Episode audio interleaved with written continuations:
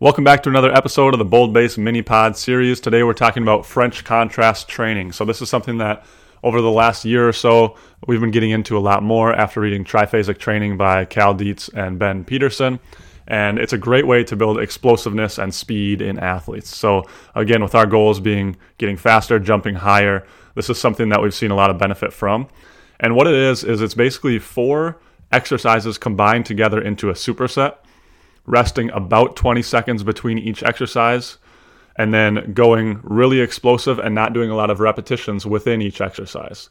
So, little background. So, basically, there's a complex portion of it and a contrast portion of it, and they're combined together. So, the complex method is doing a heavy compound exercise, such as like a heavy back squat or a heavy deadlift, and then following that up with a plyometric movement using a biomechanically similar movement pattern. So, like if you're doing heavy back squats with the complex method, your next exercise in that superset is just going to be like squat jumps. So, just plyometric, no weight.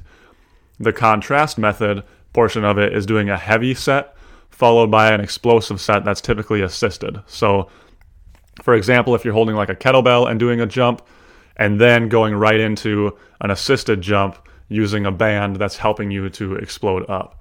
So something that I like to do. So and again, so the French contrast method is all of these four things together. So it's basically doing a heavy compound exercise, going right into a plyometric exercise, then going into a weighted jump, and then an assisted jump or assisted exercise. So a set that I like to do or do most often is I'll start with a heavy back squat and I'll just do one repetition where I do an isometric hold at my knee jump angle. So what I mean by knee jump angle is if I told you to, you know, jump as high as you possibly can, your body's going to naturally squat down a certain amount before you jump up. So maybe about 60 degrees for most people where they're bending their knees that much to jump up and then spring and get as high as you can. So I really try to hold the heavy squat at that position that I would take off for my jump from.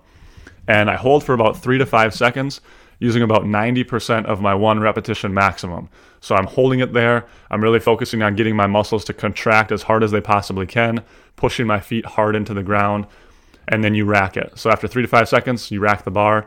You rest 20 seconds as you're getting ready for your plyometric exercise, which is number two.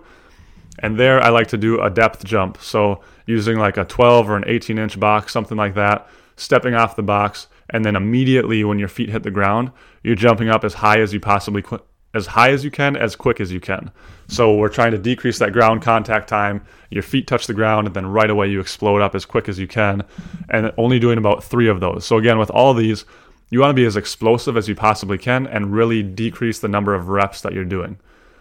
After that, you would rest 20 seconds and then get into your third exercise of this um, four exercise superset, which is the weighted jump. So for those, I would typically grab like a kettlebell and hold it at chest level probably like 30% of my one rep max going going lighter but still resisted and then doing squat jumps from there. And again doing only 3 or 4 repetitions of that resting 20 seconds and then lastly doing an assisted jump. So having a band one of those sport bands tied around like a pull-up rack that is helping to pull you up.